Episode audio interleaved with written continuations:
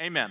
1 Corinthians chapter 4. We're on a series on Corinthians, and I know this is Pentecost Sunday. I'm not going to be teaching on the Holy Spirit. I have, in Corinthians, we're going to be talking a lot about the Holy Spirit coming up, and so we're going to save that today. To that, there's actually multiple series that we're going to be doing, and the reason we're skipping chapter 3 is because we're doing a small series on unity, but I wanted to get to chapter 4 and talk to you today, because it's so important. See, when it comes down to it, the Apostle Paul believed the one main issue, one of the main problems in the Corinthian church is disunity. And so, but one of the main reasons for that disunity was in the leaders of that church and even how people were viewing leaders. So the early church during that time met in their own buildings. Not in their own buildings. They met in homes. In fact, in the Roman Empire, it was against the law for Christians to own their own buildings, to have a church. In fact, Christians didn't start meeting in their own buildings until after 300 AD. And so what they had to do, they had to meet in these homes. Now, these homes aren't like yours and my home today. No matter how small you think your house is, theirs were smaller. In fact, animals lived in part of their home. And so, so they would meet in these homes, and so they didn't have just one or two. They had multiples throughout the city that was happening, and these leaders of these homes is who really Paul is talking about here. And you can follow along with us on our notes on our app if you don't have our app right now. And so we even know some of the names of these leaders. You can look at them in 1 Corinthians, 1 and 2 Corinthians, and in Acts chapter 18, that we know that these churches and these homes were filled with Greeks and Jews. And they did come together, though, once in a while. We see that in chapter 14 of 1 Corinthians. We see that they did come together, all the church at once. So they weren't really named different churches. They met in houses, but they were one church. Unity is such an important part. And I just wanted to let you guys know that there is a strong sense of unity here in Kansas City among the churches and among the pastors. I want you to know that God is moving in the Kansas City area in that. But our attitude towards church leadership has the power to bind us or to break us. And I'm not just even talking about me as a pastor or elders or other people who are on staff. A lot of times we view that, but we're not the only leaders. There's many of us that are leaders here, that are people that are important. And so this is going to talk to a lot of us. In fact, I really believe personally that every single one of us should lead somebody. And so I'm speaking to all of us here.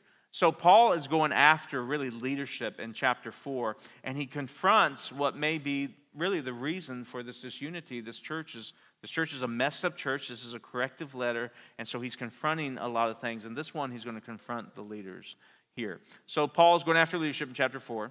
And so and church leaders are either the strongest means of unity development or the strongest cause for unity's destruction.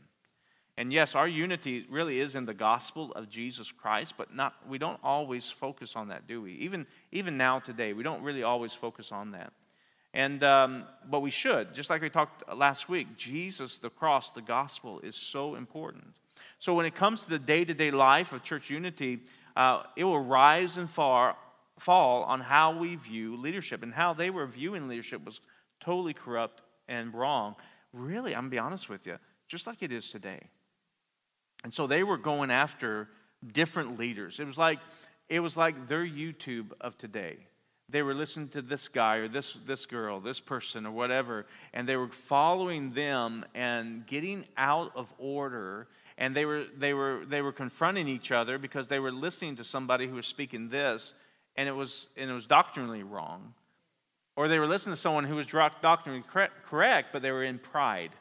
I follow Apollos, or someone says I follow Paul, or something like that. And so they were getting it wrong and everything. And I've seen people do that today, that they listen, they have their favorite preacher. And there's nothing wrong with having your favorite person that you like to listen to, they minister to you. There's nothing wrong with that. But the problem is you allow them to disciple you from afar, and you don't know their heart, and they don't know your heart. And so what begins to happen is you start following them, but you get out of order. They may not be out of order, but you become out of order because you really can't ask them a question. Try to call them up. Right? You can't ask them anything. And so that's what begins to happen in about this unity here. And this is how church splits happen. It's not because of doctrinal issues, because of personality.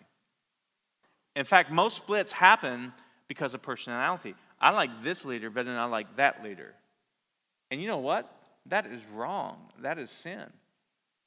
That becomes wrong. And this is what's happening in the church of Corinth.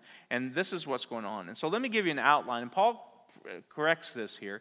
And here's the outline he gives us for chapter 4. The first thing he starts with, he says, establishes a standard. What is a leader? What does it mean to be a church leader? And chapter 4, verses 1 through 6. And we're going to go through this. And the second part, he addresses the problem in verses 7 through 13. So what he thinks is the root cause of the Corinthian church, he addresses that problem. And then he provides a solution from verses 14 through 21. So we're gonna go through this outline, and we're gonna see what Paul says and how it affects us today. Okay? Verse 1, he says, "Let man so consider us as servants of Christ and stewards of the mysteries of God." Now, it's very important. There's two things here, because this is their identity. He's talking about what makes a leader and who is a leader. So he says, let man so consider us. So what is us? Us is the leadership. He's talking about the leaders. He's not talking about the apostles, because he mentions Apollos here a little bit later. But he's talking about leadership. He's talking about the leaders of the church. And so the leaders of the church were probably those who were in each one of the houses. So they had multiples of these leaders. Some were Greeks, some were Jews, and they just were had a lot of problems. So he's talking about that. He said, let us consider this. But then he says, servants of Christ. I know this isn't something that seems significant, because all of us are called to be servants. But if you want to be a leader, you have to serve. And I don't know about you. I don't know if you've ever been in a church or in a ministry or something like that they're calling you to serve them. You do not serve me. I serve you. And guess what? You serve others. And you serve me. And we all serve each other. That's the way it is. That's how it starts. That's what it means to be a believer. Is that I'm not just about me. I'm about putting my life down just like Jesus did and serve others. What did Jesus do? He washed his disciples' feet. And so the whole part is being a servant. How many's ever saw someone who got a title and they changed automatically when they got a title? See, that's not what it is to be a leader in the church. A leader, if you even get a title, you even serve more. That means you bow down. I mean, it's not about being puffed up. It's not about having this stage. It's not about this at all. It's about doing what God's called us to do. It's being a servant. So leaders are serving. He says, let man so consider us as what? Servants of Christ. But then he says, of stewards of the mysteries of God. So this gives us a lot more information of what a leader is. So they start out as servants. So those who are entrusted with a task becomes stewards. Now, Paul uses this word stewards. He has a picture. Everybody understood what a steward was back then. So you had a household who had the owner of the household had servants. And what a steward was a servant who was found faithful. And that steward was one who was given the task of ordering the house, making sure all the jobs were done, making sure the food was done, making sure the cleaning was done, the animals were fed and taken care of. That's what a steward was someone who was stewarding for the master. He didn't own the house. They weren't even any better than the servants, but they were found faithful, so they were elevated in the sense because the master trusted the servant and made him a steward of the house. He was found faithful, and the owner gave him authority over this house. This person has been given the task that requires faithfulness. So a leader, he's saying, is a servant for the most part. They are a servant. They are serving, not wanting to be served, but a servant, but also a steward. They are leading people and making sure, and if you bring this back into the context of the church, it's making sure the gospel is spoken. The word of God is taught, the lives are being changed, and disciples are being made. So that's it. And then he goes on in verse 2, and this is their goal in verse 2. He says, moreover, it is required in stewards that they be found faithful. So their goal is faithfulness, not success. The goal is being faithful. My goal is as a steward, as part of a steward in Cornerstone Church, is not to be successful. It's to be faithful to God. Because God's idea of success is different from your idea of success, right?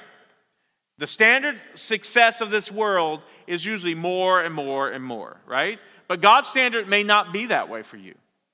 God's standard of success may be totally different. And that's where we get ourselves in trouble, because we're not going by God's standard, which is faithfulness. We're going by the world's standards, is success. And we have seen that even in the body of Christ here in this world of some of the churches getting off track because they are not being faithful to the first calling of their lives, but they have gotten mixed into what success is and trying to guard that success. And guess what happens? People get hurt. Success, what success does, success is different. And so it says his goal is faithful. Faithfulness for the steward isn't about success, but it's about being faithful. It's about trusting in the Lord and being all about the Father's business. There's a difference. Because when you're focused on success, and whatever that means to you, then it becomes all about you. That's where we step over the line. If I'm all about success, and I'm just going to just repent right now. I've been about that before. And it wasn't good. Because my personality and who I am can lord over people if I don't watch it. If I keep servant and faithfulness in the front of my life, then I'm not going to lord over people. But if I start feeling this idea of success, so what is success in the church in America right now? More and more people, right? More and more people, that's success. But that may not be the success of what God's called us to do. Now, I want more and more people. I want more and more people to grow the kingdom. And that's why I want the kingdom to grow, and I don't believe God's against that. But if that becomes my focus, not servant and faithfulness, guess what happens? I'm going to use you. I can't see you, so I want to make sure I see you. What happens to leaders and where we get off, and this is what was happening in the Corinthian church, they focus on success, the world's success. Now remember, these were people who weren't saved a few years ago, right? And they're coming in, so we're not putting them down. They just didn't know any better, and they were bringing the world inside the church. That doesn't mix. The world does not mix with the things of God. And so what was happening, what happens to us today, is we become so focused on success, the church turns into an institution, turns into a business. And guess what I'm going to do? I'm going to use you and get you to go get other people and draw them in. And eventually sacrifices are made. Or let me say, compromises are made in order to do that. Now, we're all about building the kingdom. That doesn't mean that churches that are mega churches and everything, they're wrong. I'm not saying that at all. Because there are some great people, friends of mine, that love Jesus and are servant and are faithful. And they're growing, and we're growing as servant and faithfulness. But we can't be about this world's type of success, because that focuses on me. I focus on me. And so that's what's happening. But we need to be focused on faithfulness. Faithfulness. So if our goal is faithfulness, guess what? Guess where our eyes are on? Jesus. Because I'm being faithful to him. And you're going to see why here in a minute. Because if I'm not faithful to him and my goal is success, I'm going to start listening to other people. And not be about God and his word. We're going to listen to others. And I'm not going to pray and seek the Lord's will, right? That's how we get in trouble. So faithfulness is the key. So faithfulness is our goal. Who gets to evaluate the faithfulness? And Paul tells us here, who's the evaluator of this? Verse 3, He says, but with me, it is a very small thing that I should be judged by you or by a human court. In fact, I do not even judge myself, for I know nothing against myself, yet I am not justified by this. But he who judges me is the Lord. Therefore, judge nothing before the time until the Lord comes, who will bring both to light the hidden things of darkness and reveal the counsels of the heart. Then each one praise will come from God. So Paul's saying to the Corinthians, I don't care about your evaluation of me. So if he was about success, he's going to care. Because he's going to care about the reviews he gets on Facebook and on YouTube and on Google. Right? And he's going to change by what the reviews are saying. But we don't do that, right? We don't do that at all. We don't change because our evaluator is God. And he says, I don't care about your evaluation of me, and I don't even care about what I think about myself. It is in the end of the day, it's God who will judge me. So he's telling them to wait. God will bring those hidden things of darkness and reveal the counsel of the heart. So there was a lot of judgment towards each other leader that was going on here. You're not following Apollos? How dare you? You're following this guy? How dare you? And that was providing pride. Pride was pushing up, and it was causing disunity of this area. God is the one who's going to judge. So Paul says, wait, don't judge prematurely, because God's going to come and judge in a way that he can't. And see, this is what was going on. They were making up their own views of what's right and what's wrong. They, within their own wisdom, was saying, this is the right way and this is the wrong way. Remember, now you got to remember, they didn't have the Bible like we have today, but we do the same thing today. We have no right to judge other people outside of the Word of God. Because you make your own way, oh, that's not right, or that's not right. And we get into condemnation, we place shame on people. And if it's not in the Word of God, we don't do it. And so God's the one he's saying who's judge, God alone. Verse 6, now these things, brethren, I've figuratively transferred to myself and Apollos for your sake, that you may learn in us not to think beyond what is written, that none of you may be puffed up on behalf of one against the other. So that's what's happening. People were being puffed up.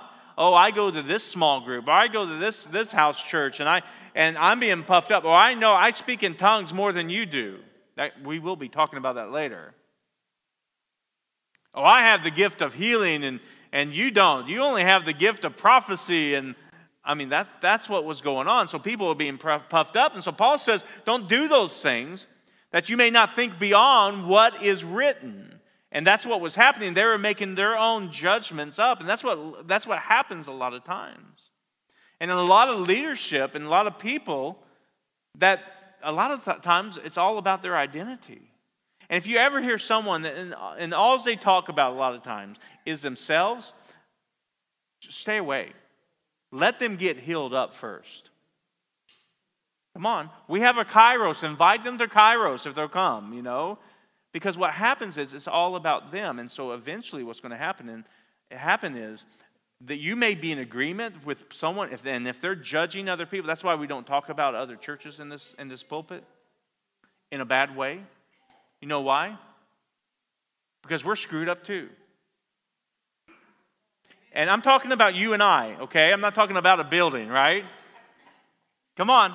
I mean, this is good stuff. I'm having fun. Right? I'm the one up here saying I'm screwed up just like everyone else here. And so I hear people just talking bad about other ministries and everything else. And unless they're just totally against Jesus, you won't hear it from here. There's differences in the body, and you'll see that here in Corinthians. There's some who believe in the baptism of the Holy Spirit, and there's some who believe in that but don't believe in speaking in tongues, or that's why we have different denominations, that we have different people. But if they believe in Jesus, that he is the Son of God and he died on the cross, I can be friends with them. Amen? A lot of times leaders, because of their lack of their identity, have identity issues, and they're not being a servant, they're not being faithful, and they're speaking outside of what is written, guess what begins to happen in them? You may agree with what they're saying about somebody else, but listen, one day they'll turn on you because you're not good enough. Oh, that's good. Let's just keep on. Anyway, so Paul says to Corinthians, you're going beyond what is written by making your own standards on what is good or bad, what a good leader is or what a bad leader is. And then they were filling up with pride and being puffed up because of by which leader they were following, and they were causing disunity in the body, and it was based up on these all these made-up standards. These made-up standards. And they had to decide what a good leader was, and it was creating factions within the body of Christ and causing disunity. Listen, let me tell you something. There's a judgment from causing disunity. There's disunity in the home, right? Disunity in the body, in the church. And we are supposed to strive to be unified. It doesn't mean we don't confront, but we do it like Matthew 18. I go to them, right? You go to them, but you don't make up things that are happening. And this is what was happening. They decided, to do that, and it was causing this disunity. And Paul says, stop it. Here's the standard. You're a servant. And I'll tell you what, that will stop you right away. If you really see Jesus saying, I need to serve who I think is my enemy. I need to love my enemy.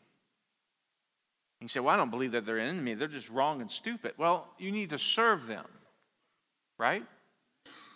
And if you have this attitude of a servant who's just trying to be faithful, it's a totally different thing. And if you think they're wrong, guess what you're going to do? You're going to take them out to lunch or dinner, and you're going to talk about it, and with the Word of God, in humility, and saying, listen, I could be wrong in this, but this is what I see you doing, or I see you preaching about, and let's talk about it in the Word of God, and let's come to the Word of God. The Bible says when you go to the person that you have an issue with, and you go to them one-on-one, and they receive it, you've made a friend.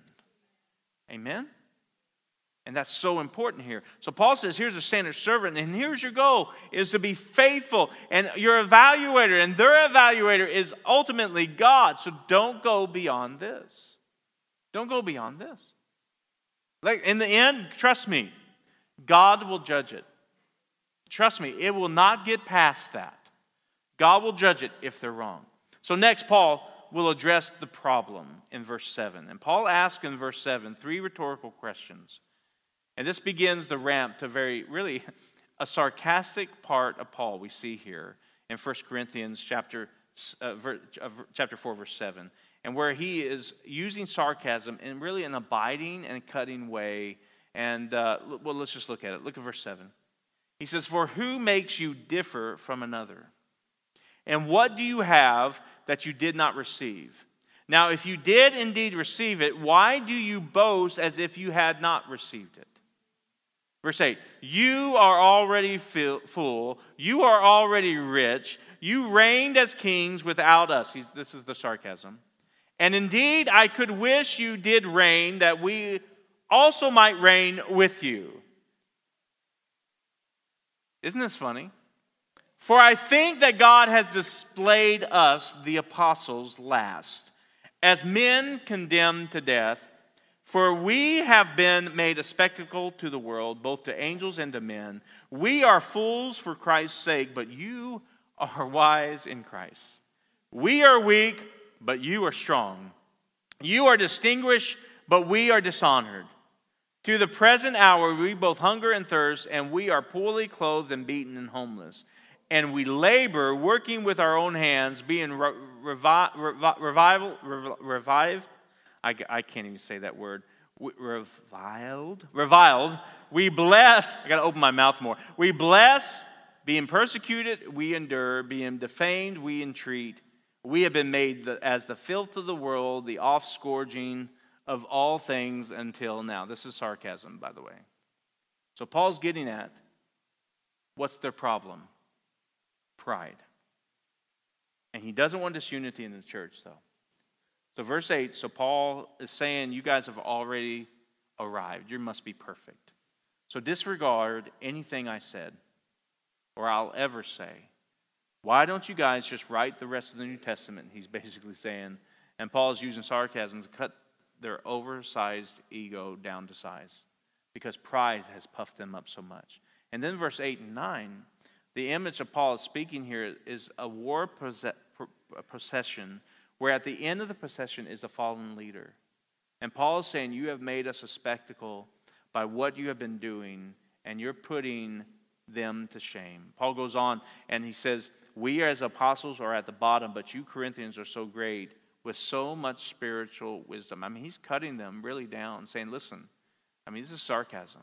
And this is the way the Corinthians were feeling, that they were better than the Galatians. They were better than the Ephesians. They were better than anybody else. And I want you to know there's 2 Corinthians was written too because they're not getting it. Then verse 10 and 13, he's cutting them down to size because they think they've made it in their own standards of leadership. But they're full of pride, and it's bringing disunity, and it's cutting the church, and it's hurting the church, and they're losing they're losing everything. Even the world is looking at them and thinking, I don't want to be like these guys. I don't want to be like them. We have this out here. Why would I want to go in there? That's, in fact, it even becomes worse in the church than it was in the world.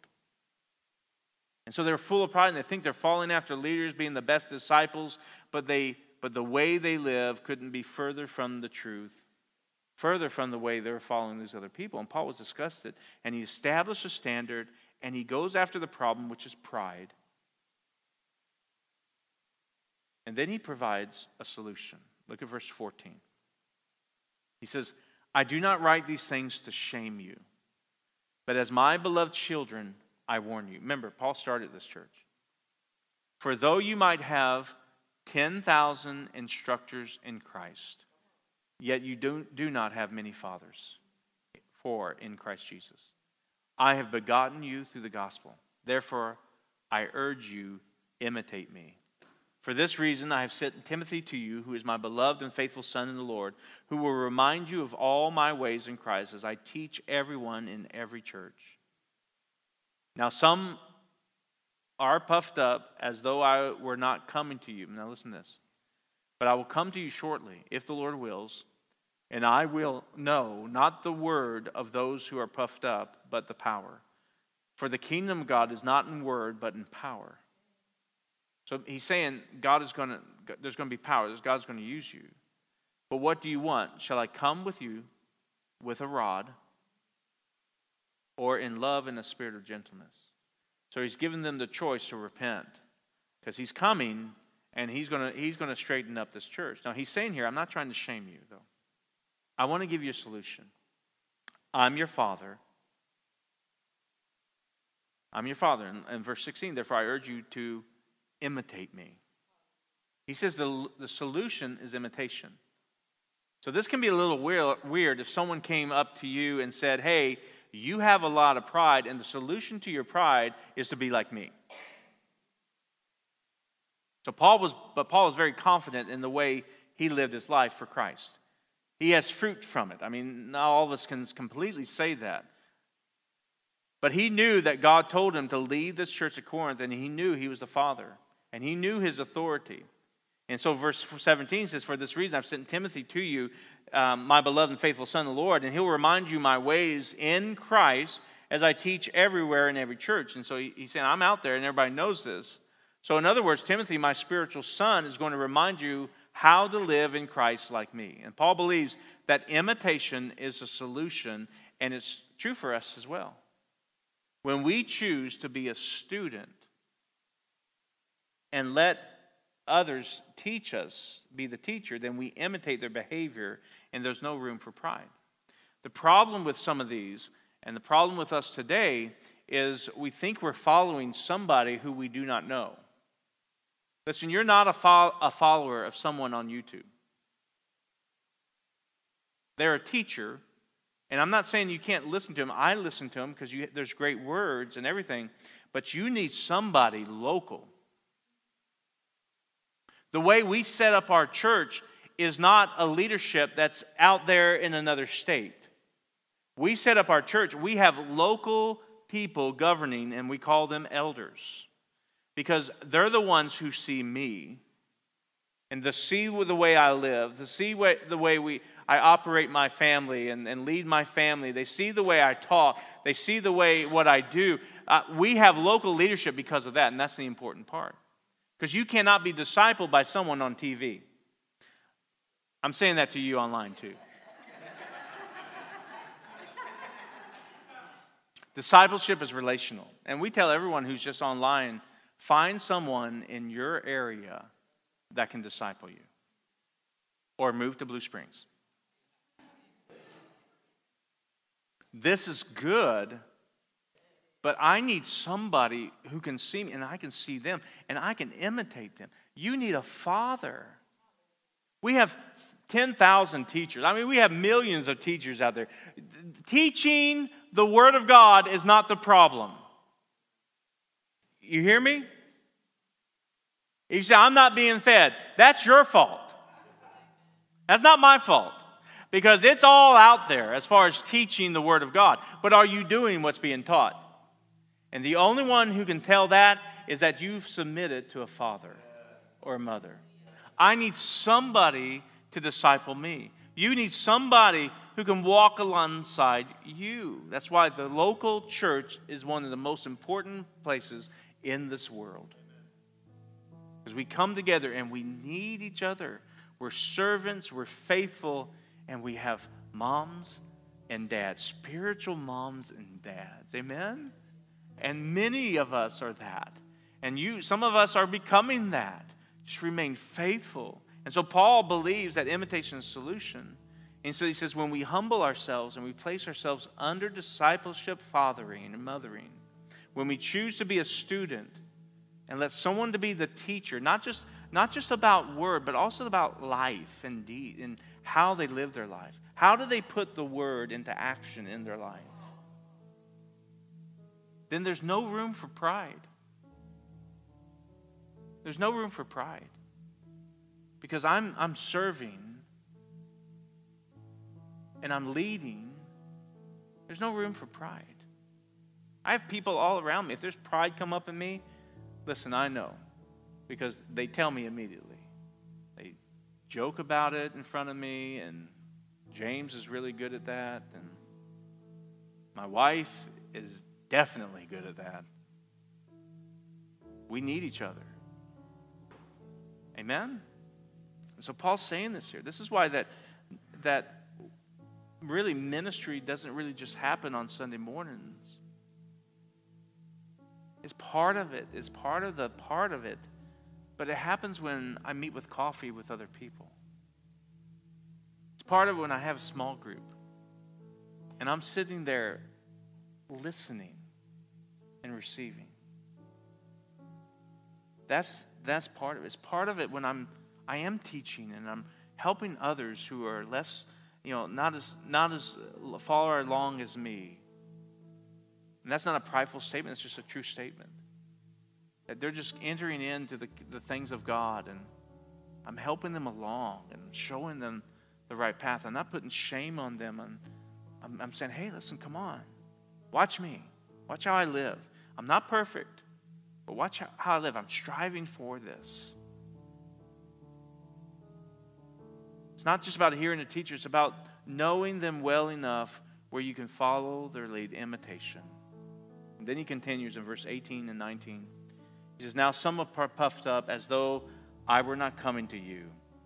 But I will come to you shortly if the Lord wills, and I will know not the word of those who are puffed up with the power. Paul's saying, I'm coming, and we're going to see who is puffed up, and we'll see what kind of power they have gotten themselves, they have in them in their lives. See if they're really effective in Jesus, pointing to Jesus. And then the firm reminder, I'm coming, whether with a rod or love and the spirit of gentleness, but I'm coming. You choose which one you want. And I'm sure when Paul does come, and he does, that he has to do both. But God, he's saying that it's not about us. It's about us submitting, finding fathers, being a servant, and being faithful. So what does that mean? Spiritual leadership's important. But it's servant leadership. It's servant leadership. Jesus never abused his power, and he never controlled people, neither. He went to the fishermen and he says, listen, lay down your nets and I'll make you fishers of men. He didn't manipulate them to do it. You're going to go to hell. He didn't do that. It might have been truthful if they didn't follow Jesus, but he didn't manipulate them. He didn't say, I'm going to bless you and you're going to be blessed. He didn't do any of that. He says, lay down your nets and follow me. And I believe he turned around and walked off. He didn't beg them. He says, I'm giving you an opportunity. And that's what he does today. He lays the table. Remember, there's a table in front of us to feast. It's our job to get from where we're at to come sit at the table and receive what Jesus has. Servant leadership. And leaders lead people, but it demands faithfulness. God has someone for you to lead, but be faithful in being a servant. And God will bring you to that point and where you are a steward of the mysteries of God. Because leaders lead people to the gospel of Jesus. And it's setting an example for others to follow. Man, be that person that I'm going to set an example that people can follow me. Whether one does or thousands, I'm going to be faithful and I'm going to set that example. I want to be that example. I want to be an example of what a godly man should be like. I want to be the example of what a godly husband and a godly father should be like. I want to be an example of what a godly man who's serving Christ serves and is not puffed up with pride.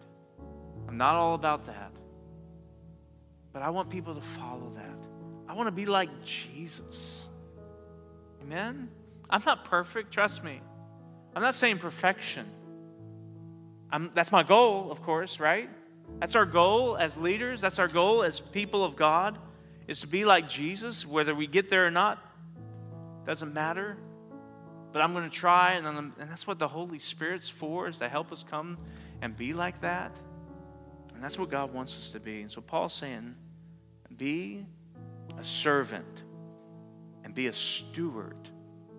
Be faithful. And watch God move in your life. God wants to use you in a mighty way. But you got to bow down to him. You got to lay down your life to him. And it's not about you. And if you gave your life to Jesus, give it completely. And watch him use us in a powerful way. And watch the world see our unity. They will know, Jesus said this, they will know that you're of me. Of how what? You love one another. And church, I know Cornerstone Church, you're doing that more than ever before. I feel like I'm teaching to the choir here. But let's even move forward more into that, right? Because we're not there yet. And watch God do something amazing in our lives. Bow your heads, close your eyes. So Father, right now, I thank you. I thank you that we can be, you called us to be servants. You modeled that, Jesus, of how to serve and come down off your throne, become a man, and serve us. You modeled that for us. You died on the cross for us. And we thank you, God. And so, Father, we just rebuke pride out of our lives right now in Jesus' name. It's not about success. It's about faithfulness. We want to be faithful to you, whether it's in church or whether it's in our job. We want to be faithful. We want to be faithful to what you've called us to do and who you've called us to be, Lord. So help us be a servant in every single area. In serving you, serving our family, serving wherever you place us, Lord. Show us how to do that right now in Jesus' name. And I pray for fathers. For us here, for fathers, for those who are online, that you're going to have fathers and mothers that you can look to and you're not alone. And we just thank you, God, for that in Jesus' name. And we bless you, God, that you have those in our lives right now in Jesus' name. You show those to us, Lord. and that all of us will rise up as servants and stewards and be able to be a father and mother to somebody, to lead them to you, Christ Jesus. In the name of Jesus, and we thank you, Father, for it. In Jesus' name. Everybody say amen.